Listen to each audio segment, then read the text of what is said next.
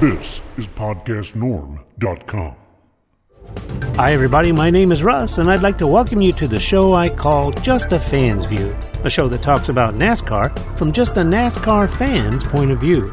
Grab yourself a cold drink and sit back in your seat because I'm not afraid to express my opinion. In fact, it's one of the things I do best. Today's show is Homestead is next in the playoffs from a NASCAR fan's view. Hello from the southwest coast of Florida.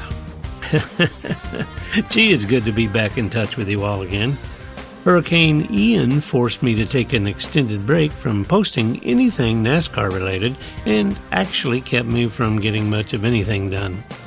It was tough. We were without power for 10 days and internet for several weeks. In fact, I just got back online about two to three days ago. We even had difficulty using our cell services for a long time, and that made it hard to keep in touch. Speaking of keeping in touch, a lot has happened since I last blogcasted.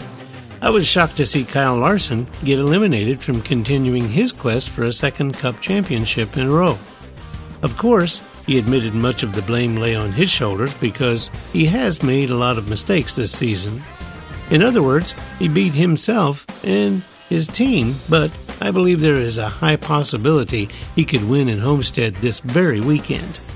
I'm not saying he definitely will, but I am saying he has a very good chance, unless he makes a mistake that defeats his chances. I think the Hendrick teams just may make a good showing this weekend at Homestead. It appears they have at least short run speed, and Larson and Elliott are in the top five, and William Byron took the pole position. Admittedly, the Toyotas also look pretty tough this weekend, and it could be a real battle between the Chevys and the Toyotas at the end of the day. I guess we'll find out when the final flag drops, but I have a feeling a lot is going to happen between the drop of the green flag and the drop of the black and white checkered flag when the winner crosses the finish line. So, thanks to a little disagreement between Bubba Wallace and Kyle Larson last weekend, Christopher Bell is now just about in a must win situation. Depending on what happens to the drivers ahead of him, I suppose that is a strong possibility, but he could still make the final four on points or by a win. He did pull off a win at the Roval, which moved him on to this round of eight, but if that hadn't happened, he would have already been eliminated. I hate to say it, but he didn't sound all that confident in being able to pull off a similar win either this weekend or next. However, I will admit it wouldn't surprise me if he did end up in the Final Four and possibly even with a Cup championship under his belt when all is said and done. Now, don't get me wrong, I'm not saying it will happen that way, but I am saying I wouldn't be surprised if it did. After all, this is the year 2022, and just about anything that could happen has happened, and every weekend comes and goes with lots of surprises. Joey Logano is already in the Final Four, just like it happened once before in recent years.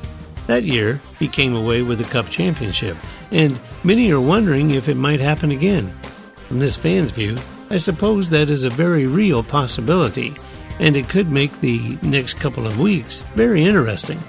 He now has no pressure to win or even finish these next two races, although I think him not going for the wins or a good finish is a little bit outside of reality.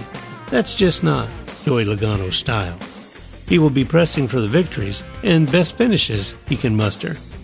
A lot can happen to change things around this weekend at Homestead, and I do expect there may be another shakeup in the points.